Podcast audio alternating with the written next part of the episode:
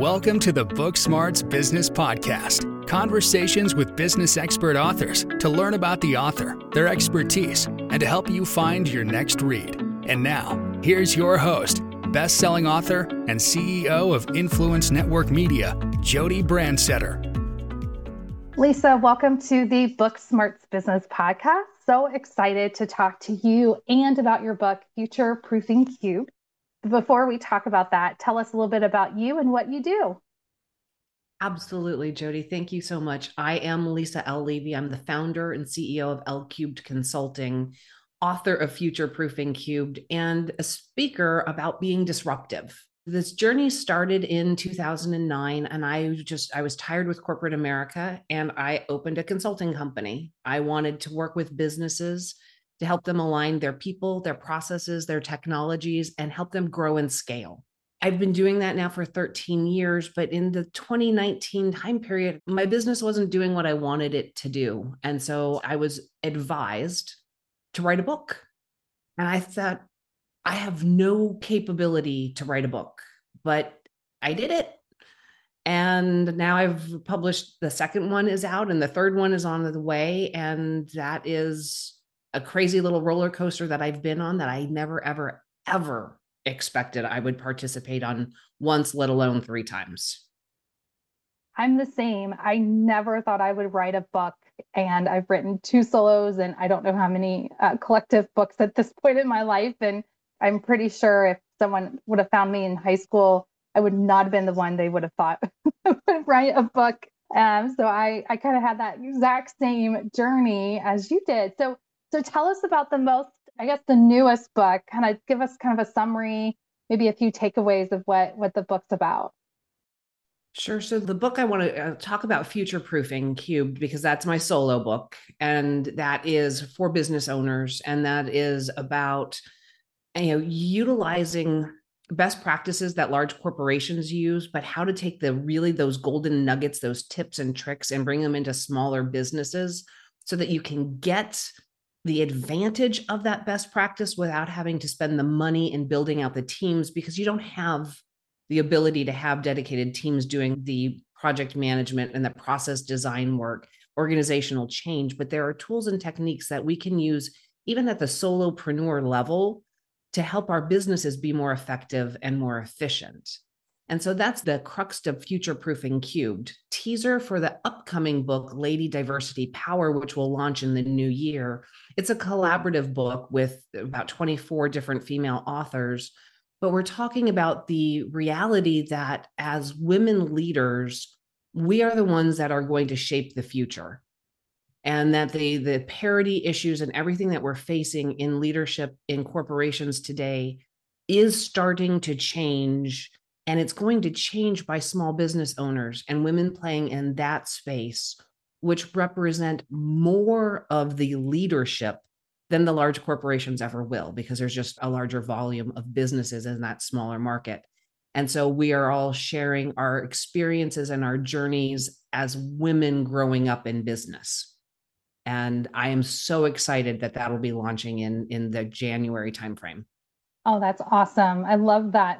I just had a conference for talent acquisition professionals, and one of the speakers was just talking about how many women are starting businesses and how it's, you know, a higher percentage women versus men. And um, it's just really exciting to see the the shifts and the changes and the opportunities that um, women are now seeing and, and being able to kind of take a hold of and, and run with. So that sounds like an amazing book. So maybe I'll bring you back so we could talk more about that when that's live. um, because that sounds very cool. And with future proofing cube, I mean, that is something I grew up in Fortune 500 companies. Like I saw all those amazing opportunities of process and technology. And when I transitioned over to consulting, I, you know, I saw some of the small to mid-sized companies lacking a lot of those organizational process pieces not because they couldn't afford it they just didn't even know about it. And it's that you know kind of lack of knowledge i see a lot of times with my clients but they didn't even know that there was a tool that they could afford to do that process. And so they've been doing it you know on excel sheets or on paper when you know there's something out there. So what would you say like if you went into you know um, a solopreneur like me who uh, maybe lacks that fortune 500 experience or, or doesn't really know some of the i guess tips and tricks what are a few things that you would first kind of tell me to kind of look at or or consider so that i could be a better um, entrepreneur a better business owner well, the key starts with a really simple premise, and it's about people, then process, and then you enable with technology. So, understanding who you have working, and as a solopreneur, right, it's how many different hats are you wearing?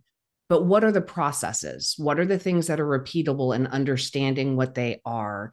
And then finding technologies that will allow those processes to become automated and you know there's combinations of tools and things most businesses will first automate right into maybe their accounting software right? That's that first place that it's very repeatable because for all businesses it's the same process or it really should be.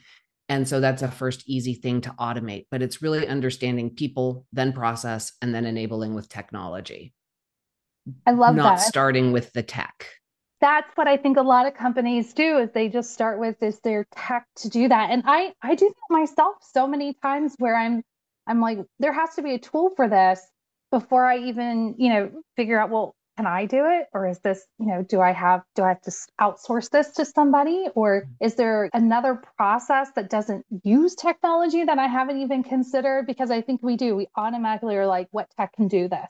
There's so much pieces to our business that have to be a human or at least have that human touch.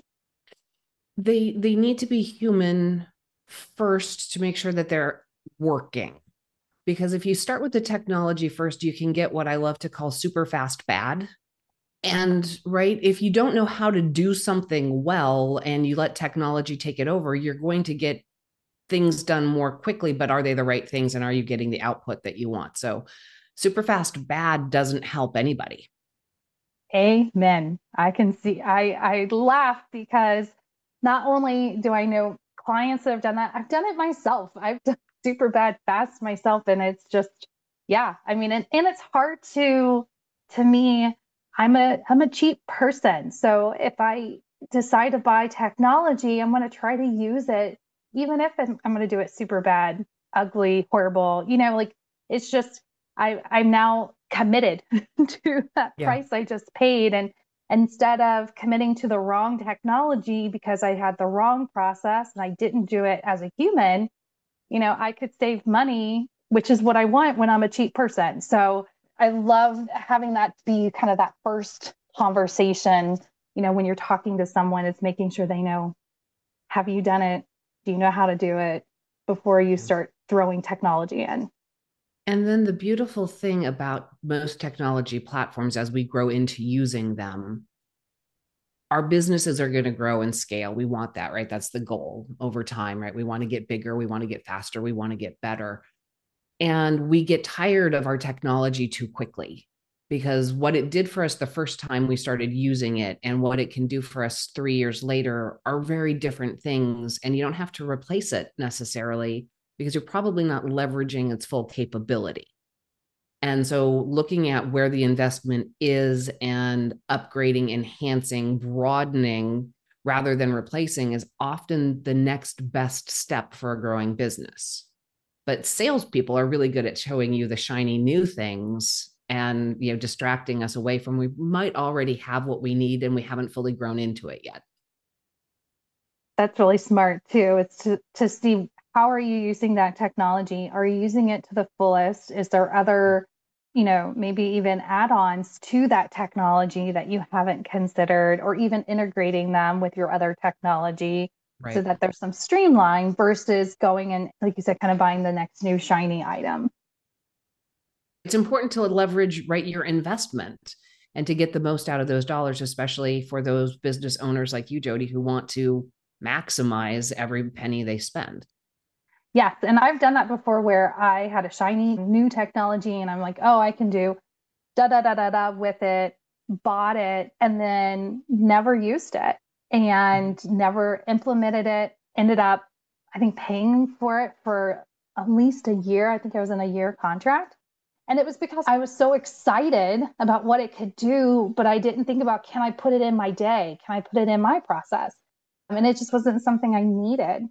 And I should not have bought it. So thankfully I was able to cancel it. You know, it wasn't a lifetime you know contract i'm sure there's a lot of entrepreneurs out there who've done something similar um, and sometimes you have to learn through going through it but hopefully some people can learn from from this conversation about you know kind of what what those best steps before you sign a contract before you you know hand over your credit card yes absolutely now when you wrote future proofing cube who was your ideal audience that you were targeting? And have you seen that those are the readers who are really getting something out of it? Or were there you know other readers that you didn't even think about who are really gaining knowledge and understanding through your book? Sure. When i wrote future proofing i was writing for an audience that i would describe as the middle market business leaders founders who had grown their companies and we're talking tens of millions of dollars in revenue pretty healthy size but they were getting to a point where they have an executive team and a founder may no longer be in the position to run the business because it's grown beyond their capabilities because they're about the idea and the vision and not operational reality. And so that was sort of the market, uh, the demographic that the book was designed to reach. And some, I, I've had some success reaching that audience. What surprised me the most was the response of of solopreneurs who were totally not the intended audience but they started going the feedback was project management is important even if i'm the only person doing work. Understanding my process is important even if i'm the only one doing the work and you know one of the other components i talk about in the book is organizational change and for a solopreneur they have to take themselves on the growth journey. And so that organizational change is still something that they think about because they have to get from point A to point D on their own. And it was really more impactful to them than I would ever have imagined. I can totally see that as a solopreneur. I really do feel like project management, organization are so important for me because I'm a jack, a Jill of all trades. And I have to be able to do it all, right? And there's mm-hmm. only so many hours in a day, and there's so many hours I want to work in a day. And so being able to have that organization, have that process so that the things that, you know, I don't have to do that I can automate helps me then focus on the areas that either my clients need me because they've hired me for me. That's usually what happens with consultancy. It's not that I have this amazing wand of you know services that no one else offers they're all pretty much very similar services but it's my experience that they hired me for so they need me but you know my invoicing my accounting that stuff if i can find ways to you know either move that over to a virtual assistant or you know have some automation or some good technology i have to be able to organize and ensure am i getting paid right that's so important but i have to do the services and oh, I have to budget and there's goal. I mean, there's so much when you're a solopreneur that you have to be able to manage or juggle, I guess, that these type of processes, th- these type of ideas are so impactful.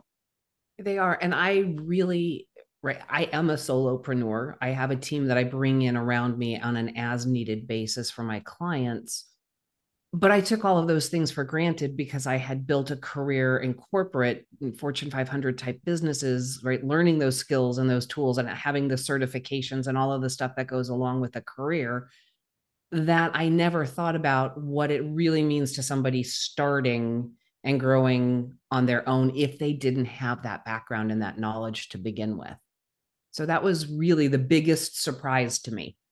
I love that. Well, I would love to be able to help those solopreneurs, those small to mid-sized business leaders find your book. So tell us where can they purchase future proofing and how can they connect with you after this podcast? Absolutely. The book is available on Amazon, Future Proofing Cubed, easy to get to. In finding me, I'm easy to get to as well, Lisa L. Levy.com or lcubedconsulting.com, but that's a big mouthful. So really, lisalevy.com, and you will get to me and a link to my calendar. Fantastic. Well, Lisa, thank you so much for being a part of the Book Smarts Business Podcast. Absolutely my pleasure. Thanks, Jodi. Thanks for listening to the Book Smarts Business Podcast. Make sure you subscribe to the show and share this episode with a friend. In the meantime, if you're interested in learning more about possibly becoming an author yourself, please visit overnightauthor.com for more information. Until next time.